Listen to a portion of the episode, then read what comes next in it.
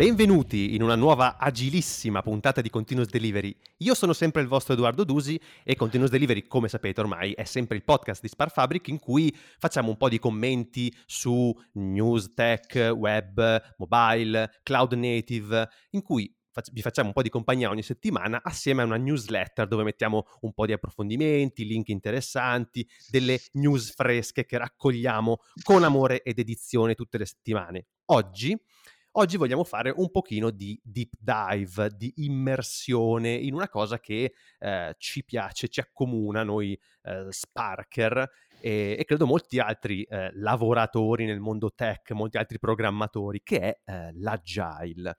Oggi parleremo di agile, faremo un po' di, un po' di introspezione, l'ho detto bene, no? Introspezione nella nostra Uh, cultura agile e lo facciamo con due ospiti che sono uh, certificati, sono agilisti patentati. Partiamo dal nostro HR e agilista controcorrente e Kanban lover Paolo Pustorino. Ciao Edo, buonasera a tutti. Ciao Paolo, non ho aggiunto l'altro, l'altro aggettivo che mi avevi suggerito, ma eh, te, te, lo lascerò eventualmente aggiungere te. Perfetto, anche... lo dico? Ma puoi anche non farlo. Guarda. Non lo faccio, lo farò a fine puntata così esatto. dovete stare ad ascoltare. Esatto. Ah, attenzione, si è spoilerato il nostro lead developer è Angelo del postmortem, Marcello Testi. Ecco, mi sono tradito. Ti sei tradito, ti sei tradito. Vabbè, ma ormai ma questa è la puntata leggera, non ci sono manco le news. Però in realtà di news frizzantine ce ne sono, io non posso non citare queste news, sono troppo belle. Le usiamo per fare un po' di warm up, dai, perché oggi facciamo un po' di deep dive sull'agile, però non possiamo non citare queste cose meravigliose. Non so se le avete, se le avete viste. Uh, In, ma, intra.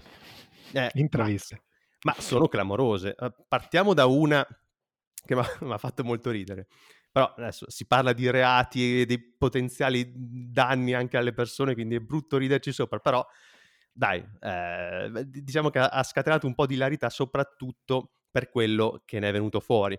Eh, la notizia è questa, siamo negli Stati Uniti, siamo, siamo in Virginia e l'FBI ha arrestato un tizio di 28 anni che si chiama Seth Aaron Pendley questo tizio eh, è stato arrestato perché eh, aveva la volontà, lo scopo, il suo scopo era quello di, eh, di mettere delle bombe nei data center di AWS della Virginia eh, per, a suo dire, distruggere il 70% di internet.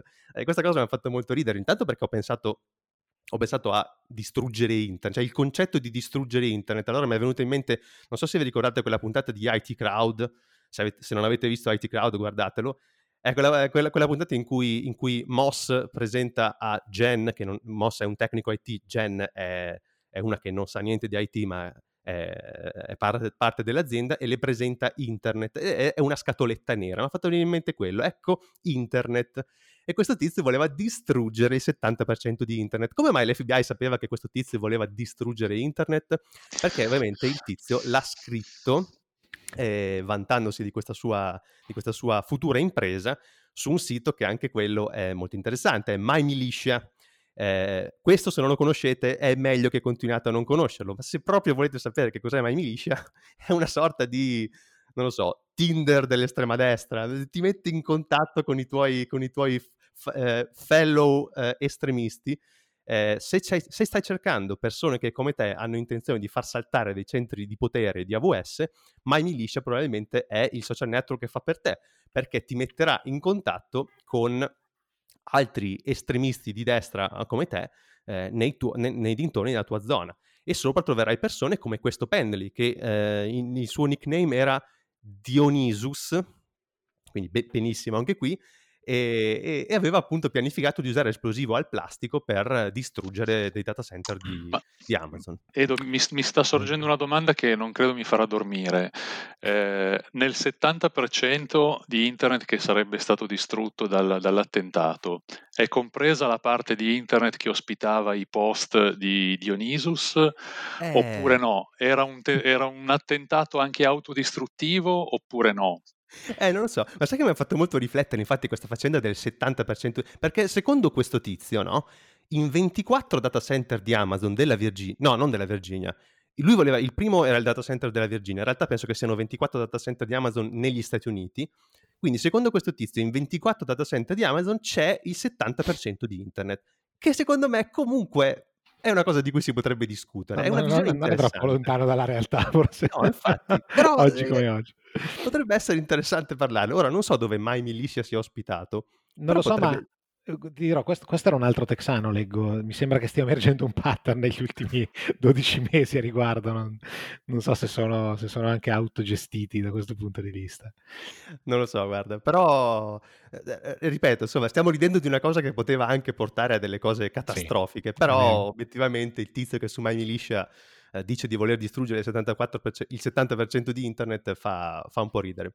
Comunque, questa era la prima notizia frizzantina che volevo dare giusto per scaldarci un po', e l'altra eh, riguarda un data leak presunto, presunto data leak di Clubhouse. Eh, è uscita fuori la notizia che ci sono, cioè in, in, giro per internet si possono trovare circa un milione e mezzo di utenti Clubhouse, un record contenente circa un milione e mezzo di utenti Clubhouse eh, con eh, dati più o meno personali, comunque riconducibili a un utente. In realtà, vedendo il contenuto del, del leak, sono dati tutto sommato pubblici, l'ID utente di Clubhouse, i follower, l'ID degli, l'ID degli altri social network, però in effetti leak di questo tipo possono poi essere utilizzati per phishing, insomma, cose non simpatiche.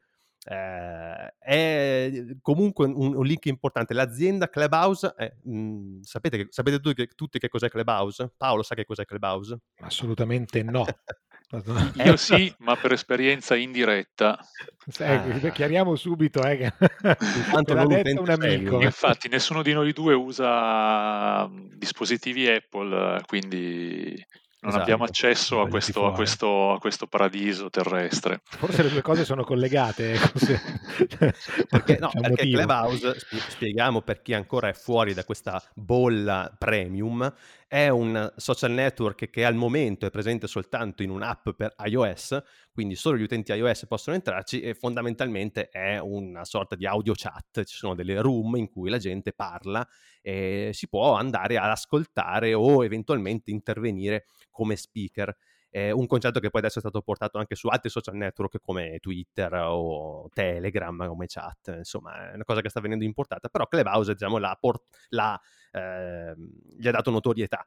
Ecco, e questo leak è candidato seriamente a essere il leak dell'anno perché sono un bel numero di utenti, anche se l'azienda ha risposto e questa cosa mi trova anche abbastanza d'accordo che non è esattamente un leak quanto più uno scraping eh, di dati da API pubbliche, cosa che tra l'altro è, è, è, più o meno la risposta che era stata data anche in occasione dei precedenti grossi leak di Facebook e di LinkedIn di, di qualche anno fa. Tra l'altro, r- ritornati alla ribalta in queste ultime settimane, perché quel, se vi ricordate quel leak grosso del 2019, 2018, 2019 di Facebook è stato adesso trovato eh, nel, nel, nel, deep web in vendita eh, per, per pochi spicci, diciamo. E tra l'altro questa roba qua fa pensare come eh, le impostazioni di privacy di default dei social network non siano così, così, così buone, bisogna lavorarci un pochetto eh, e poi eh, mi ha fatto anche venire in mente un'altra cosa.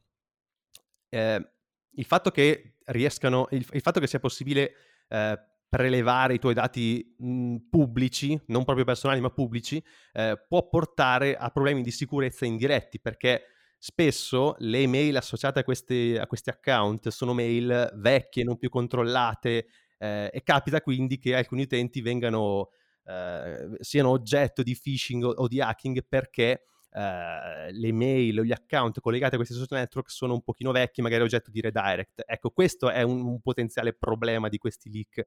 Uh, quindi anche Clubhouse può soffrire della stessa cosa, le API sicuramente API pubbliche che consentono un così grande numero di uh, data scraping senza limitazioni sono un problema. vediamo, Co- cosa, ne, cosa, ne, dite voi, da, voi Scrum Master patentati di questo tipo di leak? Non ve ne frega niente perché Io, non siete Clubhouse. No, in realtà, in realtà, si collega un po' ad alcune questioni legate ai social più in generale che, eh, a cui penso da parecchio. Io non sono più eh, un, partic- un, utente social, diciamo, non particolarmente, non, non, non, utilizzo molto i social se non per questioni strettamente di lavoro e dove hanno un, un valore conclamato Eh, non mi addentrerò nell'argomento, però sicuramente eh, io sono uno di quelli che eh, la privacy mm, boh, no, no, no, sento, sento, non avere molto da nascondere, però eh, e quindi l'ho sempre valutata come una cosa boh, un po' troppo forse ehm, troppo, la privacy diventa un, un, problema un po' troppo grosso nella mia testa, eh, è sempre stato. Però questo genere di cose mi fanno poi ragionare sul fatto che eh, non, fa, non, porre l'attenzione su quali dei nostri dati diventano pubblici, ehm, perché tanto li faccio vedere ai miei amici di Facebook, perché tanto ne parlo nel circolo ristretto, però in realtà sono fuori su un API, si possono interrogare, si può fare scraping e... Ehm, stupidamente ci sono tantissime informazioni che possono essere messe a sistema e riutilizzate in maniera malevola, dove per malevolo eh, potrebbe benissimo essere semplicemente che vengono mandati dei mass mailing a miei contatti con eh, il mio nome e cognome, anche se da un'email diversa, per chiedere un versamento di denaro e nel, nel mucchio qualcuno qualche caro amico che con una mail scritta bene ci casca e fa un bonifico, magari lo trovi, no? Quindi, eh, e, questo ai danni, ai danni di entrambi, poi, anche se io non vedo soldi, quell'altro sa che non è colpa mia. Ecco, però questo genere di cose qui, eh, eh sono d'accordo con te, non è proprio un leak, nel senso non è qualcuno è entrato eh, ma, mhmm, da una vulnerabilità, ha rubato dati che non dovevano essere lì, erano già lì, bastava raccattarli, prenderli, ordinarli e metterli a disposizione di qualcuno sì, che poi il problema, che siano, il problema, è che siano lì. Il problema è che siano lì, esatto, quindi mi viene da dire, in effetti bisogna fare attenzione a quello che si pubblica online. Eh, sì. anche, anche, se sono troppo ingenuo per pensare a come potrebbe essere usato male, però in realtà la gente lo usa male come, non sono tutti ingenui come me. Ecco. Ecco, Assolutamente. Questa per me è l'occasione di confessare una pratica che esercito da, da qualche anno. Eh, Mandi mail per chiedere soldi ai tuoi contatti. Ma le mando solo a Paolo però. ecco chi era maledetto. No, in realtà da, da, un po' di tempo a questa parte, a intervalli molto irregolari, eh, spendo un po' di tempo per cancellare la mia storia sui social network. Ah, eh, e, si, e, siccome, e, siccome, non, lo, non, non, si, non, ci sono dei metodi automatici per farlo, o non per tutti i social network, è un'attività che è quasi un esercizio spirituale perché tu scorri tutto quello che hai fatto, fai una fatica pazzesca a cancellarlo e ti chiedi ma perché devo fare questa fatica? Ma non e... c'è il diritto all'oblio? Eh, beh sì, se volessi potrei chiedere la cancellazione dell'account, ma quello non è il mio scopo. Il mio scopo mm. è cancellare la storia del, di, di, quello ho, di, quello che ho, scritto sui social network perché, per, per una serie di motivi. Uno, perché potrei aver cambiato idea su qualcosa.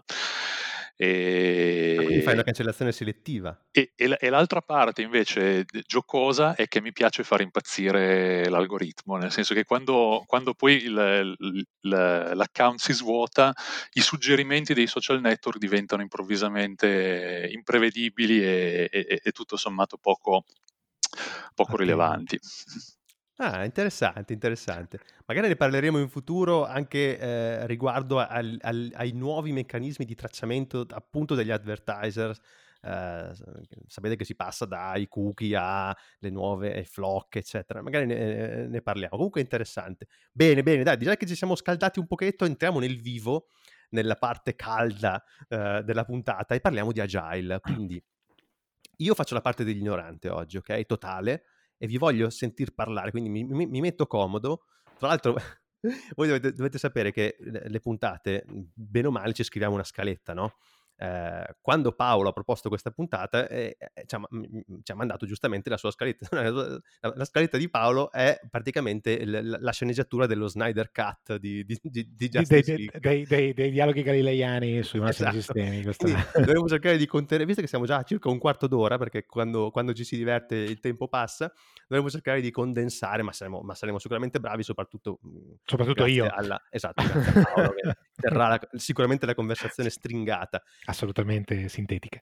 Dai, ma partiamo da un concetto chiave. Visto che parliamo di agile, che cos'è l'agile? E voi, da certificati dal, dal nuovo ordine mondiale dello Scrum, potete spiegarci che cos'è l'agile? Vado io e tu? Provo a dare una definizione sintetica e il più possibile canonica, anche se non, non, credo, non, non, credo, esista una definizione canonica di Agile, tipo che vai su Wikipedia e c'è scritta la, proprio la targa in marmo scolpita. Però l'Agile è un approccio alla, gestione dei progetti software, quindi la produzione di software, ehm, che propone una, un approccio appunto iterativo e incrementale, poi magari vediamo di capire cosa vuol dire, e che esalta valori e eh, diciamo device di, di, di, gestione del progetto, quali la comunicazione e il feedback, l'adattarsi al cambiamento e l- la produzione di software funzionante, diciamo il rilascio frequente di software eh, come metrica di successo del progetto. Quindi ehm, aumentare la frequenza di rilascio e validare le idee, raccogliere feedback, comunicare spesso e bene eh, sono diciamo i punti fondanti e anche adattarsi al cambiamento perché il feedback eh, ti porterà automaticamente a eh, imparare e cambiare le cose sono diciamo i, i, gli elementi fondanti secondo me la vado a pancia eh, de, di un approccio agile sì, eh, io aggiungo solo una cosa a quello che ha detto benissimo Paolo. ehm, contrariamente a quello che alcuni pensano, ehm, l'agilità non è, diciamo, una tendenza degli ultimi degli ultimi tempi, non è una cosa non è una cosa nuova, una moda nuova, è qualcosa che affonda intanto affonda le radici, ehm in, in pratiche e, e, teorie che addirittura vanno indietro nel secolo scorso. Però se vogliamo stabilire, un, se vogliamo stabilire una, una, milestone iniziale, il, il manifesto, l'Agile Manifesto compie proprio quest'anno 20 anni. Quindi 20 anni. parliamo di 2001 eh, di quando alcune persone si sono incontrate e hanno deciso di eh, buttare giù alcune note, alcuni principi, alcuni pilastri che eh, dovevano servire a dare delle indicazioni su come fare meglio eh, software. Questo nel 2001. Questo nel 2001 e oggi qual è, qual è lo stato dell'agile oggi? Beh, oggi allora si, si può prendere questa domanda può avere tante, tante facce, può essere presa da diversi, da diversi punti di vista. Ehm, partiamo da quelli diciamo più positivi e anche più comuni. Eh, la, la, l'agilità oggi è, è, viva e vegeta, eh, è pienamente eh, nel, nel, mondo dello sviluppo software in particolare ha avuto eh, negli ultimi dieci anni, diciamo, eh, soprattutto nell'ultima parte degli ultimi dieci anni, eh, il, il, l'ingresso in campo, il supporto della, eh, delle pratiche DevOps che sono una, uh, come dire... Un super set. Uh, sì, esatto, è, una, cioè, è, un, è un, accompagnamento eh, alla, al mindset agile che è applicato alle, alle pratiche di tutti i giorni, eh, non solo di chi sviluppa software, ma anche eh, di chi deve gestire i, seste- i sistemi su cui questo, questo software gira. Eh, e questa diciamo che è la cosa che anche, anche noi conosciamo in, dentro Spark conosciamo, conosciamo bene, anche perché adesso stiamo eh, seguendo eh, l'ulteriore evoluzione di questa, Uh, di questa tendenza che è eh, lo sbocciare della, del, della, metodologia cloud native e dell'approccio cloud native alla realizzazione del software e alla sua implementazione nei sistemi. E, ehm, mh, poi ci sono altri, tanti altri filoni. Intanto continuiamo a parlare di cose conosciute e eh, tra virgolette ovvie. Eh, sono molto comunque utilizzati i due eh, framework più conosciuti tra di loro, forse alternativi o complementari, che sono Kanban e Scrum. Chi, chi, più, chi meno, chi meglio, chi peggio, eh, chi ha vissuto nel, nel, nel, mondo dello sviluppo software negli ultimi, negli ultimi, anni ha sicuramente, se non praticato, comunque entrato in contatto con eh, qualche strumento o qualche messa, messa, a terra, messa in pratica di, queste, eh, di, questi framework. Poi ci sono dei filoni, sono nati dei filoni di, eh, di pensiero su come, eh, su come implementare l'agilità anche oltre l'attività di sviluppo e penso a ehm, eh, iniziative come i vari no estimates, eh, no projects, no contracts, eh, ci, sono, ci, sono, ci, sono, tutta una serie di ehm, eh, diciamo, di modi, di modi di vedere l'approccio allo sviluppo software non solo da un punto di vista tecnico, ma anche dal punto di vista organizzativo e commerciale a un certo punto, che, eh, che derivano tutti dalla, dall'applicazione dei principi, dei principi agili. E poi in più eh, finisco questo, questo, breve, questo, breve, panorama, eh, c'è comunque all'interno soprattutto delle, delle aziende di una, di una, da, da, una certa dimensione in su, eh, c'è tutto il, il panorama dei, eh, dei, framework di scaling del, dell'agilità. Quindi tutti, tutti quei, quei framework che cercano di portare l'agilità che inizialmente è pensata per team di sviluppo piccoli, che se non sono piccoli dovrebbero essere nelle, nelle intenzioni originarie, originarie frazionati, cercano di portare queste pratiche dal team di sviluppo piccolo alle grandi organizzazioni che a, che a loro volta richiederanno una, un cambiamento, un, un grande cambiamento organizzativo per poter implementare queste pratiche.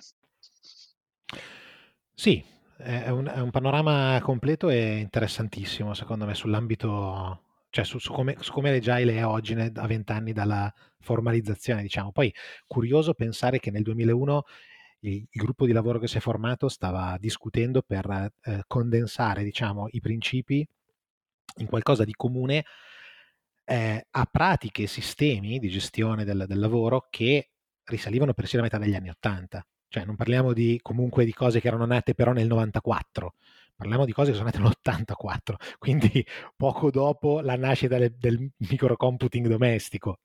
Eh, è chiaro che non, non, erano ancora magari precise e formalizzate, non erano mature, ma il problema risaliva da allora. E, e, e qui secondo me eh, fa, faccio un po' eh, come dire la, la, la, la, cornacchia del malaugurio, però sullo stato delle già nel 2021 eh, io credo che se eh, diciamo sicuramente la sua diffusione, la sua, il suo utilizzo, la, la, l'adozione di un approccio sicuramente agile e delle pratiche che riguardano l'agilità mh, come intesa dalla, da, da, eh, nel nostro ambito. No? Se, se, se, l'adozione delle pratiche è abbastanza ubiquitaria, invece la comprensione dei concetti alla base sta ancora un po' acciaccatina perché mh, perlomeno questo è un po' il mio parere, forse parziale, ehm, ma lo condivido. Poi è la cosa fondamentale perché usare soltanto un, un, un, pezzetto senza però mettere in pratica una filosofia. Esatto, eh, cioè non, è, è un... non, è, esattamente agile. Eh, non solo, ma il, allora, il, problema grosso è che ehm, c'è l'agile oggi è, è vittima di una un fenomeno che ha inquadrato, è stato inquadrato molto bene, che si chiama dispersione semantica o diffusione semantica, in inglese semantic diffusion, um, che, che, che, è quel fenomeno per cui, dato uh, un termine specifico e tecnico, ben compartimentato, ma molto nuovo nella, nell'ottica del concetto, in mano a una massa di persone che, massa, che poi è quella degli sviluppatori, è una massa piccola ma comunque massiccia, no? che um, sono abituati ad altro, eh, questo, tutto quello che, che questo nuovo termine veicola viene in qualche modo per essere compreso mappato sul vecchio, perde un po' il mordente e il significato originale, viene trasmesso in un telefono senza fili fino a quando tutto il mondo non lo conosce, ma in maniera completamente sbagliata.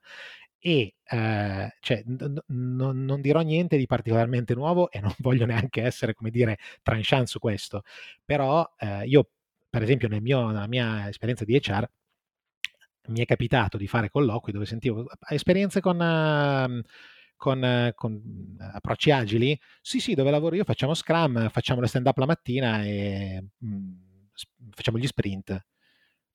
Ok?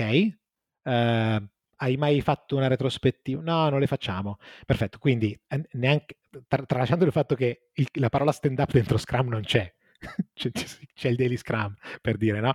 Eh, ci sono molte cose che sono date per assodate, tipo che lo scrum è fare le stand up e lavorare ogni due settimane eh, e, e, e, vedere come va ogni due settimane, che è ben lungi dall'essere lo scrum. Eh, come anche, sì, sì, usiamo Kanban perché, eh, che ne so, abbiamo le, le, ta- le task su Miro e quindi usiamo la Kanban, che non è una board. non è Kanban è un framework che incidentalmente e non per forza, ma di solito sì, utilizza una board per visualizzare quello che altrimenti non sarebbe visibile, visto che lavoriamo con cose di concetto. Non possiamo avere un bidone mezzo pieno mezzo vuoto che lo guardi ed è un bidone, devi in qualche modo visualizzarlo. Quindi ecco, non mi addentro esageratamente, però c'è questo approccio a usare i pezzi in maniera completamente scordinata, immaginando che portino automaticamente valore, ma in realtà non si cambiano i principi con cui si lavora, che sarebbero più importanti. Cioè, l'agilità funziona benissimo senza Scrum, funziona pure se fai un Gantt l'agilità. Adesso dico una cosa, qualcuno mi sparerà un colpo in testa, ma è così. Non è il Gantt che evita di essere agile o non è la board che ti rende agile, è parlare di principi, di comunicazione veloce, di, di accettare il cambiamento, di quello che abbiamo detto un po' prima, no? E eh, diciamo che finché le parole legate ad agile continuano ad essere stand up, sprint, eh, storie, user story, la board, eh, quando dovrebbero essere eh, coraggio, sostenibilità, motivazione, eh, cambiamento, autocritica, empatia con gli altri, eh, è, è, chiaro che eh, l'agile versa male da questo punto di vista, no? E, e io ci sono, ci sono, vari livelli su cui, su cui questa, questa, cosa è ancora vera, purtroppo. Ecco.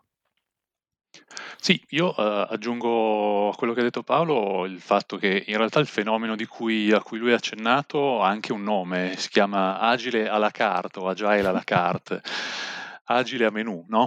Eh, cioè quello di, di, pre- di prendere il, eh, diciamo, l'elenco, l'elenco, delle pratiche possibili nel, del, mondo, del mondo agile, di scegliere quelle che tutto sommato si, si, si, sentono come più vicine al proprio, al proprio modo di lavorare e, e in realtà questo, questo, questo, modo di approcciare l'agilità non è detto che non funzioni, o meglio, non è detto che non dia dei risultati immediati eh, positivi. Eh, quello che succede è, è, proprio, è, proprio, questo, anzi, che eh, di fronte a un menù di 20 ingredienti eh, se ne scelgono 5 perché sono, diciamo, quelli più facili da, da afferrare e dopo, dopo, un po' di tempo che eh, si sono sperimentati questi 5, questi 5 ingredienti si verifica effettivamente un miglioramento magari nella, nella, nell'organizzazione del lavoro, nei risultati, anche nella, nell'affidabilità del software che viene, che viene prodotto, per esempio. E tutto sommato ci si dice, vabbè, ma chi me lo fa fare di prendere gli altri 15 quando io già adesso sto meglio di, di due mesi fa o di sei mesi fa? E, e, qui entriamo un po' nel, nel discorso che eh, con Paolo facciamo, facciamo spesso eh, delle, di, di, di, quanto eh, l'agilità abbia poi, eh, vada, vada, a impattare e abbia bisogno di un investimento eh, nella psicologia delle, delle, delle, delle, persone che lavorano. Ha bisogno di, eh, dire, di, incontrare non solo le abitudini, le abitudini quotidiane, le, le pratiche quotidiane, gli strumenti che, che, vengono utilizzati, ma deve proprio cambiare la maniera in cui eh, ci si approccia al, al, lavoro e soprattutto la, mani- alla, alla, la, maniera in cui ci si approccia al, al giudicare, e, anzi che è una brutta parola, al valutare il proprio lavoro, al, al capire quanto valore eh, si è prodotto tramite, tramite il nostro lavoro. Certo. Quindi molte, molte aziende che sento magari dire noi facciamo agile, in realtà, eh, in realtà come, come, diceva anche Paolo prima, hanno soltanto preso un pezzetto magari più adatto al loro contesto, eh, ma non hanno cambiato il proprio modo di lavorare, semplicemente l'hanno traslato su, una, su, una, su, su qualcosa che prima era un Gantt e oggi diventa una board. Sì, che, che, che, maniera... tra l'altro ti dà pure meno visibilità del Gantt, quindi a quel punto tanto valeva usare il Gantt che è meglio. Poi tra l'altro hai, hai, hai detto una cosa che è un mio pet peeve tremendo, io, quando sento qualcuno che dice noi facciamo agile, già nel fatto che stai dicendo una cosa che non sta in piedi nella grammatica dovrebbe farti capire che c'è qualcosa che non funziona. Cioè, la frase giusta di, è noi siamo agili, grazie, noi siamo agili cioè noi eh, lavoriamo in agilità, noi cerchiamo di essere più agili possibile, facciamo agile, è proprio, significa proprio che credi che esista una ricetta che applicata ciecamente ti dia dei risultati. E, eh, Infatti mentre, sarei curioso anche di sapere, scusami se ti interrompo, sarei curioso no. anche di sapere eh, con quali motivazioni sono state adottate certe pratiche, mh, mhmm, perché un'azienda ha pensato di adottare una, un pezzo dell'agile, Guarda. Per, cioè per rispondere a quale problema?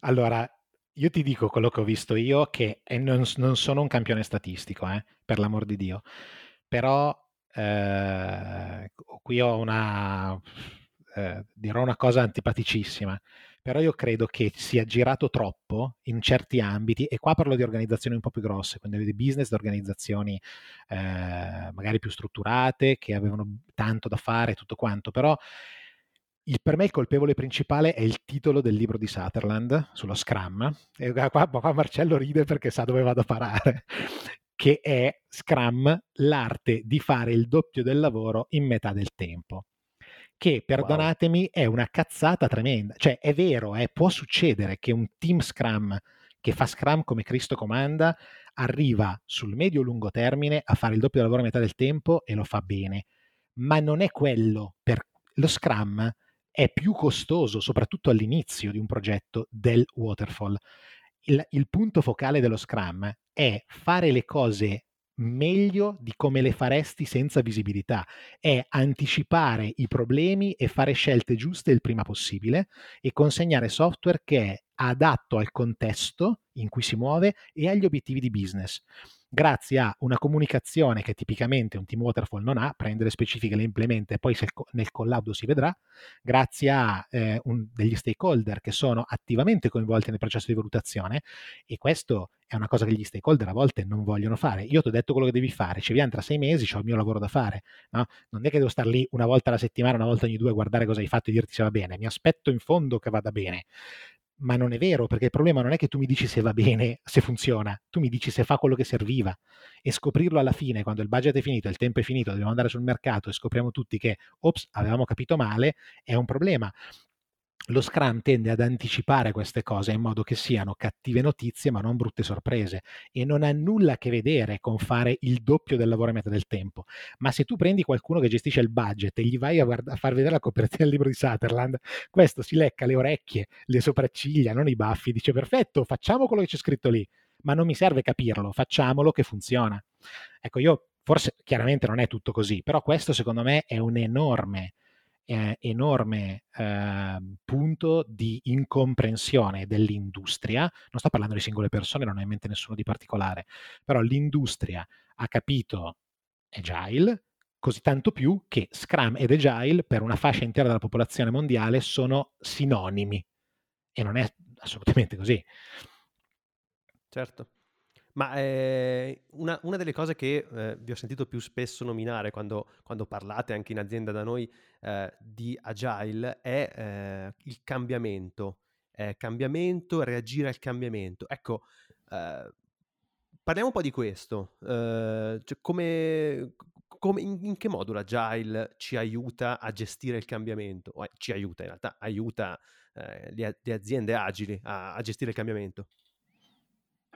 Ma, eh, allora, intanto eh, ricordiamo uno, uno, dei motti più, più, conosciuti e più dimenticati dell'agilità, che è eh, ispeziona ed adatta. Inspect and adapt. Eh, questo di per sé è, è già una dichiarazione di intenti e di amore verso, verso il cambiamento, no? Cioè quello che, certo. quello che ti propone il, il, il mindset agile è di controllare periodicamente, spesso, eh, quello che stai facendo. Nel mondo del software vuol dire, e, e si è associato anche al, al, al discorso eh, di rilasciare spesso il software eh, quindi controllare spesso quello che stai facendo, ispezionarlo, ispezionare come l'hai fatto, non solo quello che hai fatto, per capire se eh, come l'hai fatto ha influenzato il risultato finale o come, l'ha fatto, come l'hai fatto poteva essere, poteva essere eh, cambiato il, il metodo, la, la, la, modalità poteva essere cambiata per fare di, di più e meglio e poi la conseguenza di questa, eh, conseguenza di questa ispezione è l'adattamento, Quindi il cambiare eh, l'approccio a come si fanno le cose, il cambiare uno, uno strumento, eh, il, cambiare, il, cambiare, anche un obiettivo. Eh, può darsi che tu ti dia un obiettivo eh, di velocity poi, su cui poi torneremo più avanti quando parleremo di metriche e, e poi capire che questo obiettivo non sia compatibile con il rilasciare eh, software di qualità per esempio. Oppure puoi avere degli obiettivi di, eh, per esempio, di test coverage per rimanere nel, nel mondo del, del, dello sviluppo software che o non sono realistici o non, o non, sono sufficienti a garantire la qualità del tuo, del tuo prodotto. Certo, sì. quindi eh, forse anche, anche, la parola stessa agile racchiude un po' questo, Uh, questo, questo, tentativo di dire non, non, non, siamo, non, non, siamo, granitici e monolitici, ma ci adattiamo a quello che succede intorno oppure a quello che succede all'interno. E in questo senso uh, l'auto-osservazione, l'autovalutazione è, credo, una delle cose uh, fondamentali, no? se ho capito bene. Quindi si scontra un po' con eh, una filosofia tipica di molte aziende dove si dice da noi facciamo così, da noi si fa così, da noi funziona così e, e che in questo modo non si superano i problemi. Quindi forse eh, uno dei problemi da superare in questo tipo di, di aziende o di team è proprio il eh, no, supera, superiamo una cosa che non funziona provando a cambiarla. Sì, ma guarda, anche da noi, eh, ma non nel senso che eh, sì, anche sì, da sto noi di ci qualunque sono azienda. qualunque azienda, ma qualunque azienda perché le aziende sono fatte di persone e gli esseri umani sono naturalmente refrattari al cambiamento per questioni evolutive. Il cambiamento costa. Quando il cervello matura un'abitudine, noi non, non ci rendiamo conto, ma tutti noi, no, non puoi fare nulla di cosciente per impedirti di maturare abitudini. Quando il cervello comincia a, fare, uh, a vedere che tu per, fare, per, un ta- per operare un task, per, per, avere, per, concludere un task, ma il più semplice, lavarti i denti, eh? lavarti i denti lo puoi fare da adulto mentre pensi a un problema di lavoro, mentre canticchi una canzone, puoi farlo senza pensare, perché il cervello ha maturato un'abitudine e siamo fatti così. Eh, maturare abitudini, seguire abitudini, disfare abitudini come sa chiunque possa, cioè, cerchi di smettere di fumare, ma anche semplicemente eh, cam- voglia cambiare la sua dieta o roba simile, è una fatica enorme. Quindi sicuramente una cosa che voglio, che, che voglio dire, ma eh, Marcello la condivide benissimo con me, anzi, la prima cosa che un buon agilista deve fare è non dire, uh, eh, ma eh, bisogna imparare a cambiare, cioè, bisogna avere rispetto della fatica del cambiamento in se stessi e nelle organizzazioni, perché è, per essere agili i circensi si allenano tutti i giorni ed è una fatica pazzesca. Quando poi li vedi fare esercizi sono leggeri come le piume, ma per arrivare lì c'è una fatica enorme. Eh, il loro esercizio sembra leggero, ma è incredibilmente faticoso ed è eh, fuori da una comfort zone. La comfort zone del circense potrebbe essere il divano con le patatine, come per tutti noi, eh, però eh, loro si abbracciano la, la, la, lo sforzo necessario ad arrivare qua. Quindi ehm, diciamo questo è un po' il punto del, del, del cambiamento. Una, quando, quando, senti, quando vai al corso di Scrum Master, quando vai a fare una certificazione, ehm, ti spiegano come eh, lavorare in agilità sia eh, risolutivo di tutta una serie di disfunzioni che invece hanno i progetti waterfall, soprattutto quelli lunghi dove eh, immagini di poter prevedere il futuro e speri che le cose vadano bene e non vanno mai bene.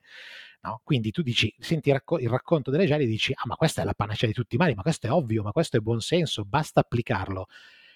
I migliori formatori, e personalmente io ho avuto a che fare con persone molto in gamba, che ringrazio, ci hanno messo in guardia dicendo guardate che vi perdete la gente per strada quando cominciate a fare così, perché mica tutti sono disposti a farsi, perdonatemi il francese, il mazzo necessario per diventare veramente agili. Non è facile. Stupidamente, un, un tipo, questa, questa è, una, è un podcast per sviluppatori, quindi parlo agli sviluppatori in ascolto. Credo. Ave- no, speriamo, cioè parlo almeno a quei pochi che ascolteranno.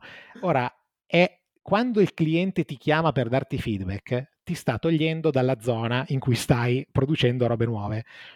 Ed è una rottura di scatole. Se cosa vorrà adesso? Ora, voi immaginatevi che ogni, ogni settimana, il venerdì pomeriggio, il team chiama il cliente e chiede feedback e chiede, o è possibile, di guardare la sua faccia mentre usa quello che hai prodotto. che può essere una delle esperienze più tremende del mondo perché tu guardi la faccia di uno che usa il tuo prodotto e che fa, adesso in, nel podcast non si vede, ma fa la faccia per dire ma che è sta schifezza. e, e, tu lo devi star lì, ingoiare la saliva, zitto zitto, e poi chiedere come possiamo migliorare e ascoltare attivamente. Anche quelle che a te sembrano boiate, ma non lo sono perché gliel'hai chiesto e avrai le sue idee. E poi magari ingaggiare una discussione per inquadrarle e quello che ti sembra strano capirlo.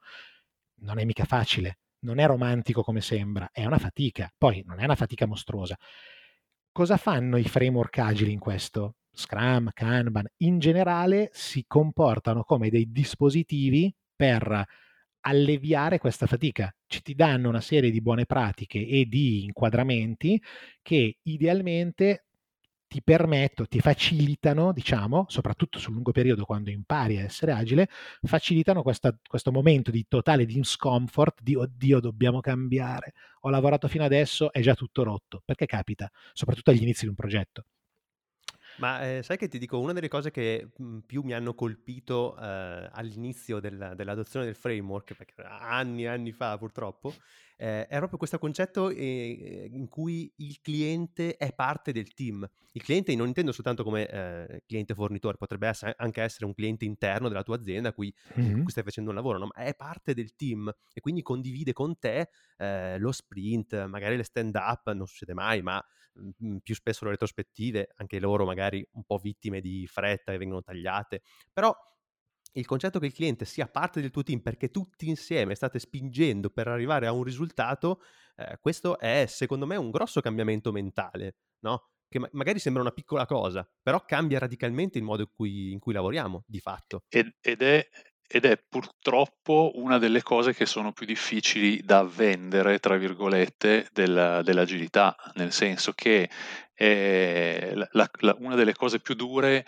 è ottenere dal, dal cliente, chi, chi, in qualsiasi posizione egli si trovi, eh, quel livello di coinvolgimento che, che, che poi porta ogni settimana a discutere insieme, a dedicare una, una fetta rilevante di tempo a discutere insieme eh, lo stato d'avanzamento e, le, eh, e i possibili cambiamenti eh, che, che può subire il progetto, il team di sviluppo, ehm, gli strumenti che stiamo utilizzando, tutto, que- tutto, quello che serve, tutto quello che va a comporre eh, l'orizzonte nel quale si sviluppa il prodotto. Questa cosa è difficilissima da, da far accettare da, da, tutte e due le parti in realtà, eh, perché da un lato come diceva giustamente Paolo, c'è, il, eh, c'è, la resistenza al cambiamento i, anche in un ambiente come il nostro, che alla fine sulla, sulla, sulla adesione a buone pratiche costruisce alla fine una, uh, una carriera, cioè alla, alla, fine tu cerchi di, di, di, imparare a fare al meglio il tuo lavoro anche apprendendo quelle, quei, quelle tecniche, quelle strategie di sviluppo che ti fanno fare il lavoro meglio e più velocemente anche. Dall'altra parte tu stai chiedendo al cliente eh, un, un, un, impegno pazzesco, perché comunque gli stai, stai chiedendo, in, invece di eh, eh, consegnarti un Gantt o comunque un, un desiderio di eh, time frame di rilascio eh, nell'arco dei prossimi sei mesi, gli stai chiedendo no, non, non esiste che ci salutiamo qui e ci vediamo tra sei mesi. Ci vediamo ogni settimana, ogni due settimane e ogni due settimane ci mettiamo tutti intorno a un tavolo e mettiamo in discussione quello che stiamo facendo con un obiettivo che è condiviso fin dall'inizio e deve rimanere il più possibile, eh, ehm, diciamo, fermo come, come visione fino, fino, alla fine, ma con tutta la parte strategica che deve essere invece eh, oggetto di discussione, di ispezione e adattamento. Magari una delle paure più grosse in questo senso eh, è il costo che può avere una pratica di questo tipo. Perché naturalmente eh, vuol dire impegnare il proprio tempo, le proprie risorse, il proprio impegno, eh, proprio, fare uno sforzo eh, e, e, ovviamente questo costa di più. Quindi qui potrebbe esserci un problema. Eh. Adottiamo questa nuova pratica con potenzialmente dei costi superiori. Sì, questo in realtà mhmm, poi si scontra anche col fatto che, eh, come dicevo prima, a volte l'aspettativa è che la pratica ti porti costi inferiori fin da subito, no? ehm, però è vero, il, il, costo magari non è proprio un costo esclusivamente di, di come dire, economico, è un costo di impegno, di commitment. Eh, mh, sono molto d'accordo con quello che dici Edo. Mh, credo che a volte questo tipo di, di impegno non si voglia, ma è un po' il, anche il motivo, secondo me, per cui, ehm, come dire, è sempre così, eh, come si dice in italiano, enticing, è, se- è, sempre così, così stimolante, allettante, grazie, è allettante eh, l'idea di avere un piano da seguire più o meno ciecamente fino alla fine. No? Allora, il, il problema cos'è? Il problema è che non è vero che il processo è più costoso in senso stretto. Il processo distribuisce i costi, un approccio agile distribuisce i costi lungo il processo per ottenere un risultato finale migliore. Il eh, processo più, più waterfall, no? più ok, facciamo un programma, lo seguiamo e, e vediamo alla fine com'è andata, ha un 50-50 che poi non è vero che è 50-50, però facciamo che tiriamo una monetina, no? Ha met- nel, nel, buco nero totale dell'incertezza ha una, un 50% di possibilità di andare esattamente come sembrava e un 50% di possibilità di andare completamente a quel paese. Il problema cos'è? Che quando hai finito tempo e budget, lasciamo stare il budget economico, immaginiamo che abbiamo soldi infiniti, ma avevamo degli obiettivi di mercato, quindi abbiamo finito il tempo, i soldi puoi averli indietro, il tempo no, il tempo e denaro è una cretinata perché c'è questa grossa differenza. Il denaro te lo possono ridare. Quindi eh, il, hai finito il tempo, scopri che sei andato nella direzione sbagliata, oppure hai preso accordi per fare una cosa, l'hai commissionata a metà del tempo di processo, immaginiamo uno sviluppo di sei mesi, che non è così strano, eh, anzi è pure corto come progetto, eh, a metà un dato di mercato, un competitor che entra, un enorme player che lancia esattamente il prodotto che volevi fare tu, um, un cliente che se ne va, quello che una sia. pandemia. Una pandemia? Una, una, una nuova, pandemia, tecnologia, una nuova esatto. tecnologia, diciamo, nuova tecnologia. Dai, Comunque, diciamo, qualcosa cambia il contesto in cui tu pensavi di mettere in opera il tuo progetto in maniera drammatica hai avviato un carrozzone che è basato su accordi rigidi, obbligazioni da tutte e due le parti, eh, specifiche ferre e tutto quanto, è un bel casino a quel momento dire fermi tutti, dobbiamo ripensare tutto. Ora, non è che ripensare le cose una volta ogni due settimane cambia tutto. E poi ci sono tante cose, ci sono tanti, tanti progetti diversi. Rifare un prodotto che già c'è, sai già molte cose su quel prodotto, non è che devi farlo guardandolo una volta ogni due settimane, per l'amor di Dio. Però anche lì magari prioritizzare in funzione di quello che stai rifacendo, che è sempre un rischio di fare un prodotto che funziona. Eh? Una legacy contiene un sacco di storico che magari non è più ispezionabile, non è più così ovvio. C'è una riga lì che il programmatore la guarda e dice ammazza che schifezza, serviva a funzionare il software sulla mamma del titolare cioè sul computer della mamma del titolare, non sulla mamma. La mamma del titolare era sul computer e, e, che, che, e, e, tu metti, metti, online il nuovo, non funziona più niente sul computer della mamma del titolare e, tu, che tutti si arrabbiano. Quindi quello che c'è dentro eh, dieci anni di software, chissà perché è lì. È difficile leggerlo e capirlo, magari non c'è più lo storico, quindi quando lo rifai ti stai prendendo un rischio. Il fatto di poter comunque durante il processo valutare questo rischio ciclicamente e adattarsi perché magari non ce la facciamo a rifare tutto, lo scopriamo a metà, è ancora una cattiva notizia, non è una brutta sorpresa. E quindi è ancora gestibile anche se col mal di pancia. E questo sto è un po' il modo. Sto identificando un, un grosso problema. Cioè, immagino un grosso problema nel cercare di vendere questo tipo di approccio cioè eh, non riesce a darmi delle date certe e delle certezze nella eh. consegna di un lavoro, sia di date che di modalità, perché mi stai dicendo fin dal principio che potenzialmente la tua, il tuo modo di lavorare potrebbe cambiare. No? Mi stai, mi stai sì. in qualche modo dicendo che mi stai vendendo incertezza? Eh, non che te la sto vendendo, eh, e questa, questa, è un'altra grossa, secondo me è un'altra grossa problematica del, anche un po' del merc- del, dire, dell'offerta agile di oggi. No? Prima Marcello citavano estimate, no project, eccetera. Mm, io non sono molto d'accordo con queste filosofie, perché un buon professionista una stima te la fa. Cioè, una, una, un'impresa edile non è che ti dice sì, devo rifarti la casa, boh, non so quanto ci vuole, quando te la do, però puoi scegliere se fare prima il bagno o prima il salotto. E non è, cioè, devo, devo organizzarmi, no? Devo rientrarci esatto, in questa sì. casa. Quindi non credo che quello sia sempre pe- pensabile e non è giusto. Però quello, quello che invece ti vende è la, non, ecco, non ti vende la bugia che esistono le sfere di cristallo. Allora, posto che abbiamo, come diceva prima Marcello, un programma, un'idea, una vision da, da, portare a casa, posto che magari abbiamo già molta conoscenza nel mercato del prodotto che vogliamo implementare o reimplementare, posto tutto questo, eh, esiste sempre una percentuale di rischio che qualcosa non vada bene, ma sempre a quel punto, invece che fare finta che non c'è e dire no, deve funzionare perché deve, perché sennò siamo tutti eh, in grossi problemi.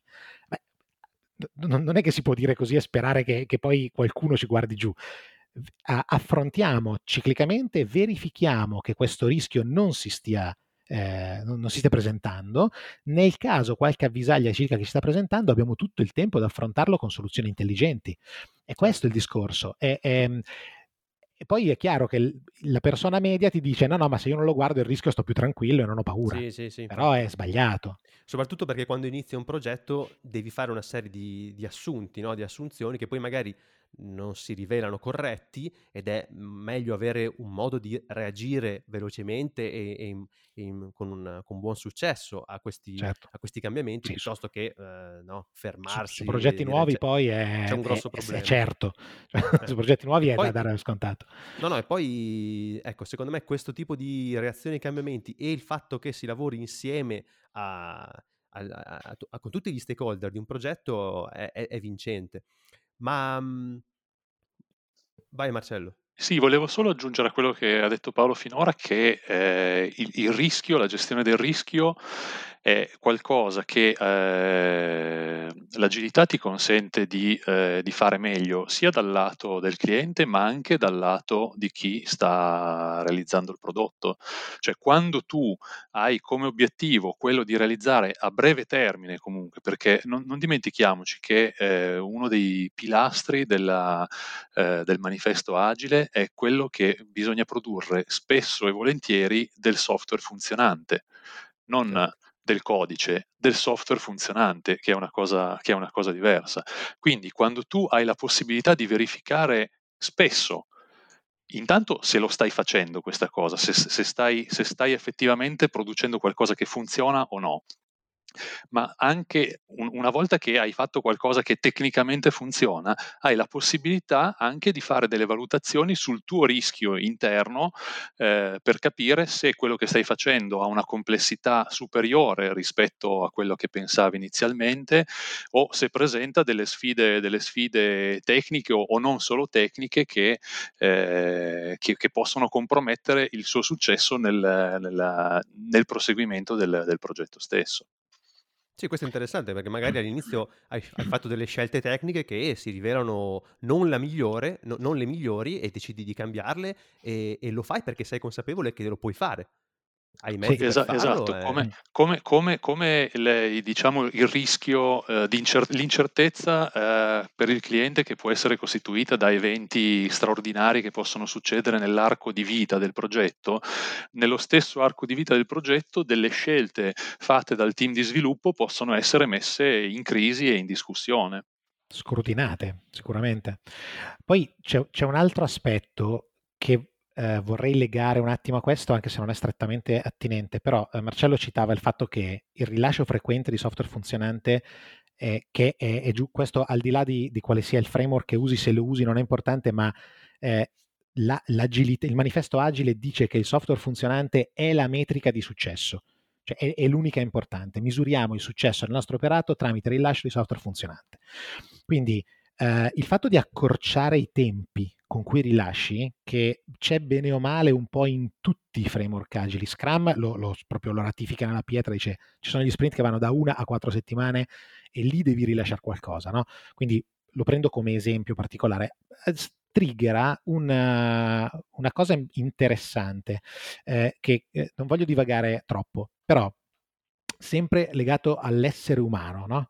La procrastinazione non è un vizio, è anche quello un device evolutivo dell'essere umano. Eh, c'è un bellissimo libro su, su tutti i bias cognitivi eh, che, che, si intitola You Are Not So Smart, che è molto bello, lo consiglio a tutti gli ascoltatori. Si legge benissimo, sembra quasi un, un romanzetto, è fatto per capitoli, e ci spiega molto come il nostro cervello funziona mentre non lo vediamo funzionare. Eh, c'è un capitolo sulla procrastinazione che è molto interessante e dice che fondamentalmente noi procrastiniamo perché preferiamo un reward piccolo ma subito a un, um, un, reward molto più grande ma dilazionato nel tempo. E c'è un esercizio che dice: se io ti offro 50 euro oggi o 100 euro tra sei mesi, tu cosa scegli? La maggior parte prende 50 euro adesso.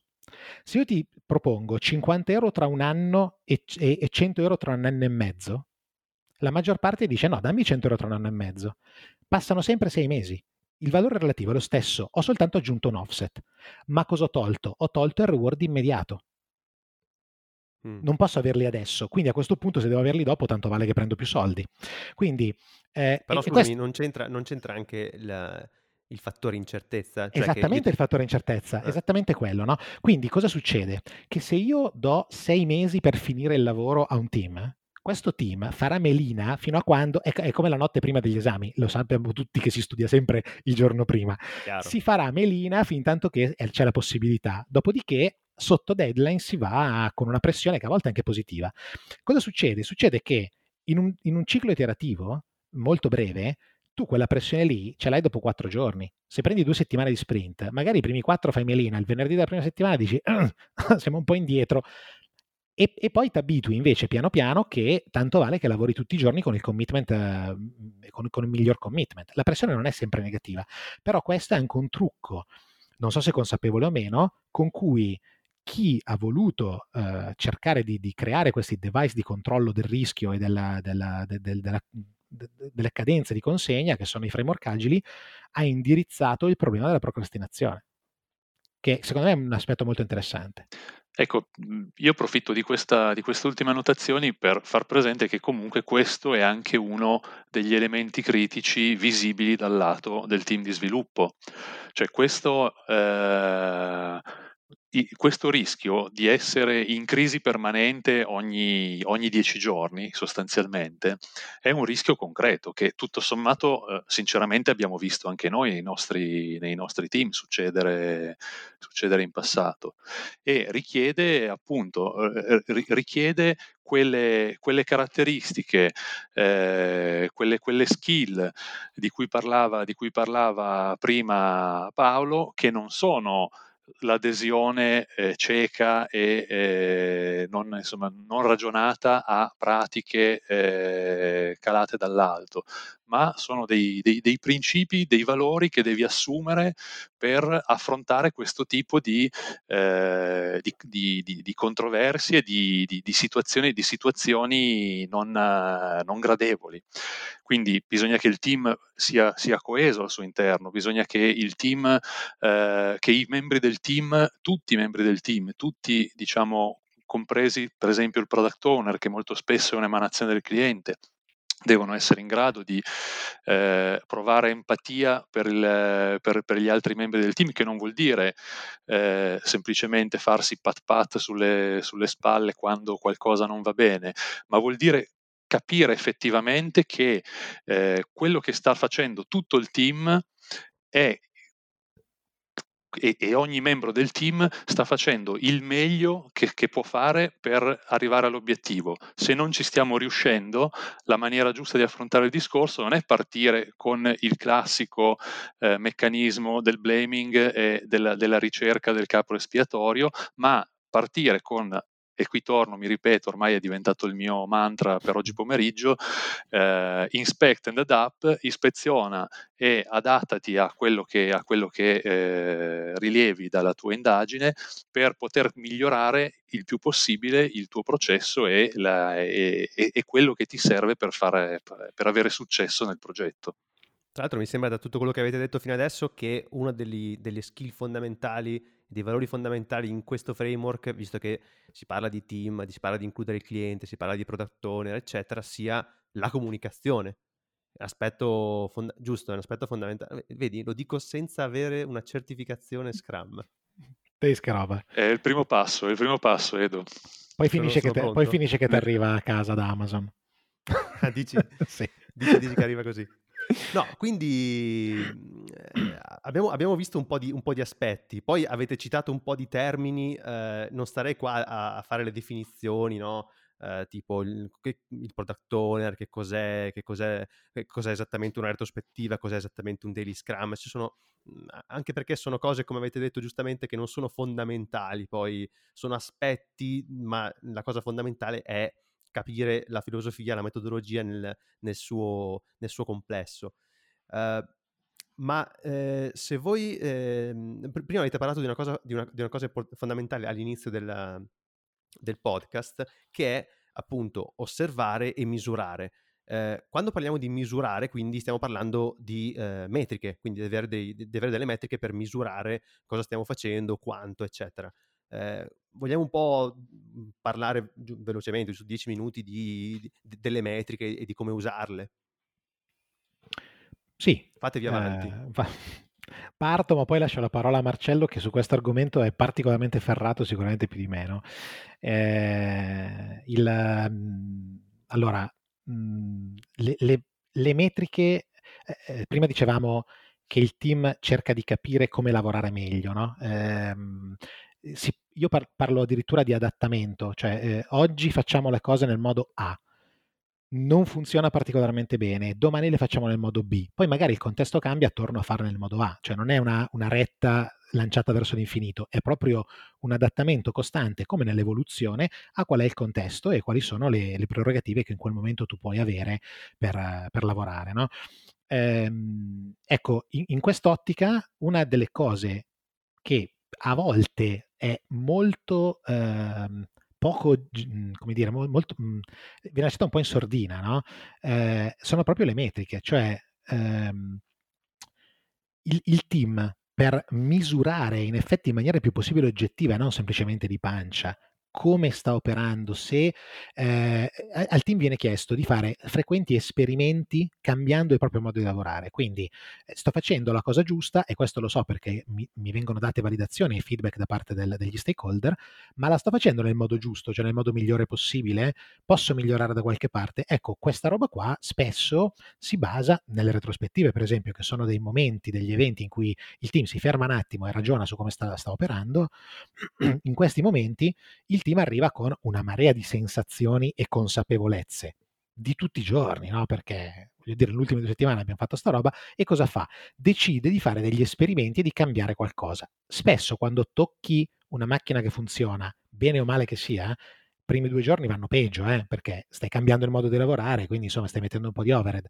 Quindi il team si deve disciplinare a fare degli esperimenti magari per uno, due, tre sprint, teniamo questo nuovo assetto e vediamo come va, vediamo se migliora, ma come lo so se migliora?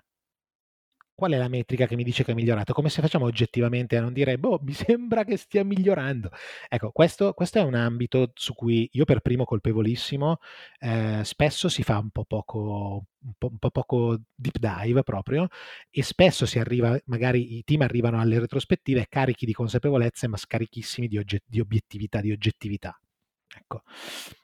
Ma nel concreto, scusami, le metriche cosa sono, come sono, come sono fatte, come sono raccolte, quali sono le, cosa ci suggerisce il framework in questo senso?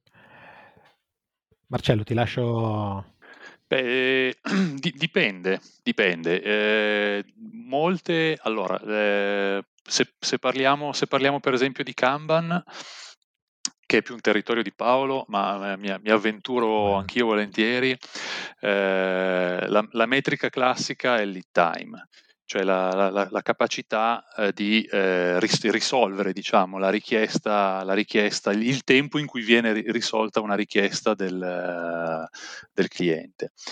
E, ehm, il problema, il problema di, metriche, eh, di, metriche, come queste, o come per esempio la velocity che viene utilizzata all'interno, all'interno di Scrum, eh, è un po' quello di trasformare le metriche in obiettivi.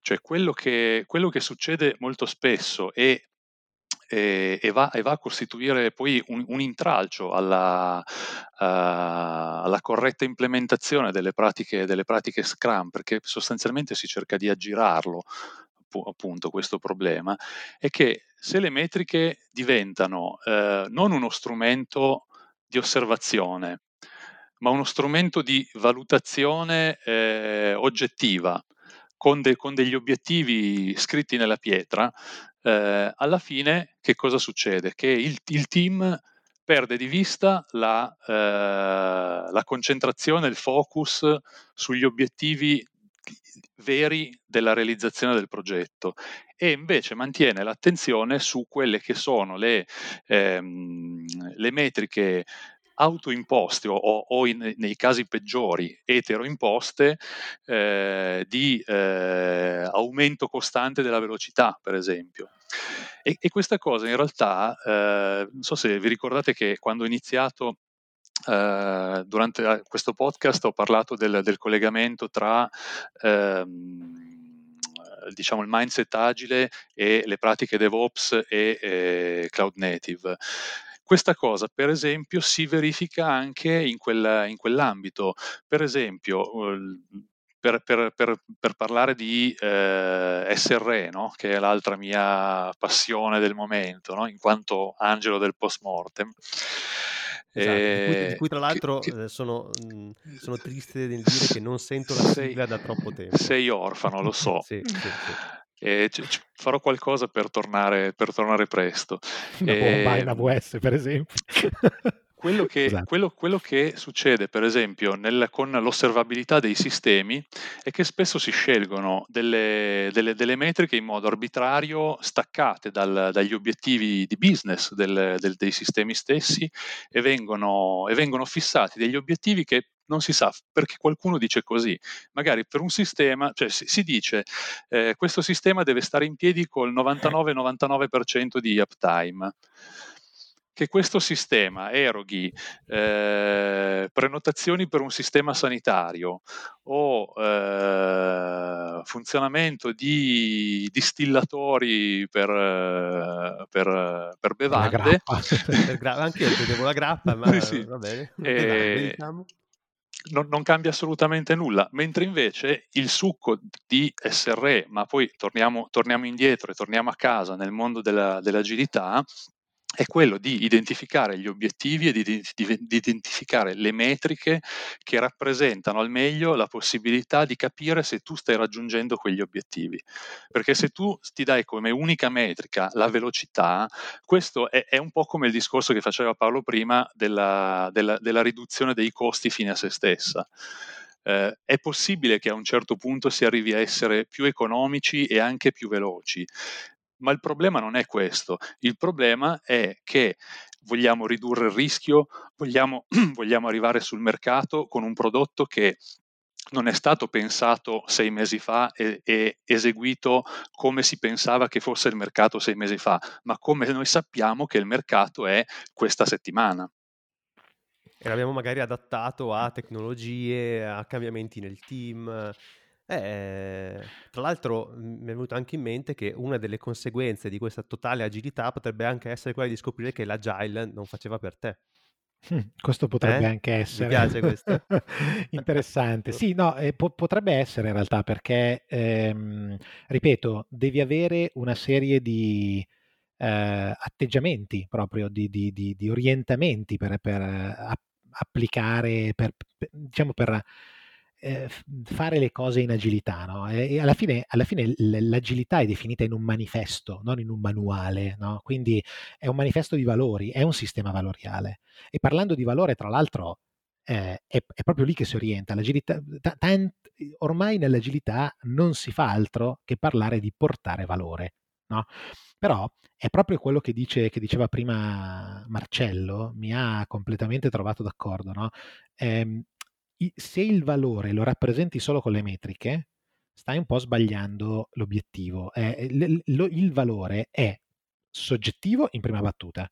Quindi una delle cose che l'agilità ti dice di fare tantissimo, io parlo per esempio lo Scrum che è molto orientato generalmente al di fuori di, poi di dove venga applicato, però alla eh, creazione di prodotti, infatti ha una figura che si chiama product owner, non per niente.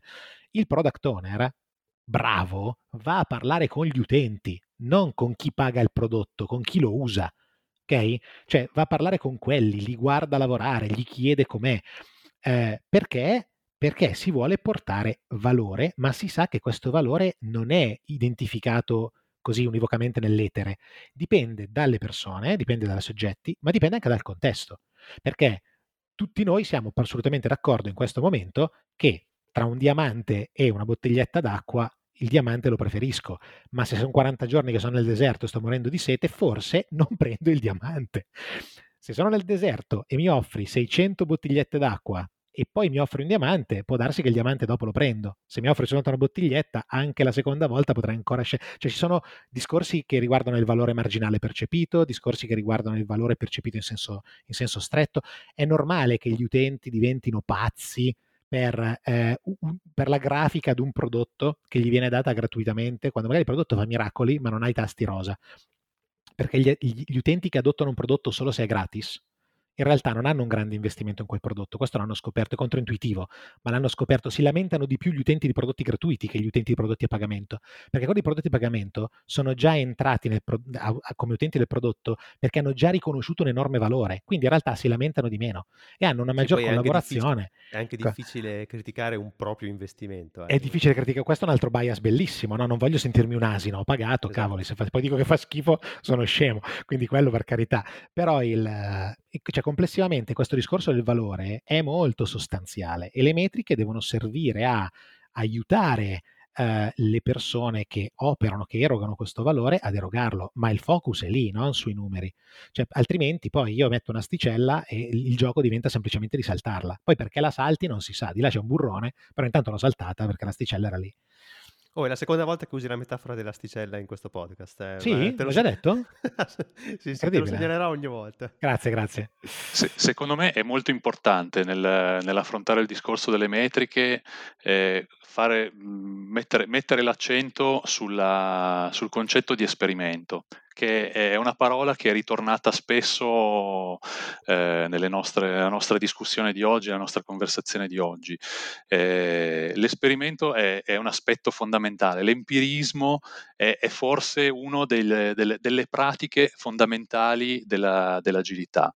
Eh, il, il, concetto è che eh, dobbiamo, dobbiamo avere la possibilità sia come eh, diciamo stakeholder, quindi come persona che vuole testare il prodotto sul mercato, sia come team di sviluppo, dobbiamo avere la possibilità di fare esperimenti su quello che funziona e quello che non funziona, farli spesso, fare verifiche, verifiche costanti, regolari e frequenti su quello che funziona e non funziona, adottare le metriche che ci che servono per capire all'interno dell'esperimento. Quindi se serve il termometro, useremo il termometro, se serve la bilancia, useremo la bilancia. Adotteremo le metriche che ci servono per, per capire il successo e il valore del prodotto che stiamo, che stiamo eh, sviluppando e in conseguenza di questo di nuovo ci adatteremo e cambieremo i nostri, i, nostri, i nostri, strumenti, cambieremo i nostri obiettivi di breve periodo, cambieremo la nostra strategia di sviluppo, mantenendo all'orizzonte la visione del prodotto. Bene, ragazzi, eh, direi che è arrivato il momento più odiato dell'intero podcast, cioè eh, la sua chiusura e la sua fine. Questa puntata mi è molto piaciuta Oddio, mi è mancato un po' la battaglia, devo dire la verità. Qua eravamo tutti d'accordo, abbiamo fatto un po' tipo grande salottino, grande clubhouse, in mm. cui mm. abbiamo discorso tra di noi, tutti sempre d'accordo, a dire sì, sono d'accordo con quello che ha detto prima lui, sono d'accordo con quello che dirà dopo. Eh, mi, manca, mi, manca, un po' di battaglia. Torneremo a battagliare su questo. Magari invitiamo qualcuno di un po' che, che possa portare una visione contraria e, e, e proviamo, proviamo, a battagliare. Perché in realtà la discussione, la dialettica è interessante no? per far emergere anche punti di vista diversi, che ne so, eh, che possono portare comunque del valore, giusto per ricollegarsi a quello che dicevi. Bene, eh, sicuramente riprenderemo eh, in futuro l'argomento, magari anche ci faremo dei bei video, dei bei tech talk eh, più approfonditi. E, ehm, io ricordo, intanto ringrazio Marcello e Paolo per l'ottima partecipazione eh, e vi aspetto ancora, mi raccomando Marcello, un bel post mortem perché la sigla è importante che la rifacciamo sentire. Eh, io ricordo a tutti che Continuous Delivery esce ogni mercoledì con la sua bella newsletter, tra l'altro in quella di questa settimana piazziamo un po' di link correlati a questo argomento, se me li avete preparati, perché se no è un dramma, ma li troveremo. Eh, quindi io saluto tutti e do appuntamento alla prossima settimana. Ciao! Ciao! Ciao.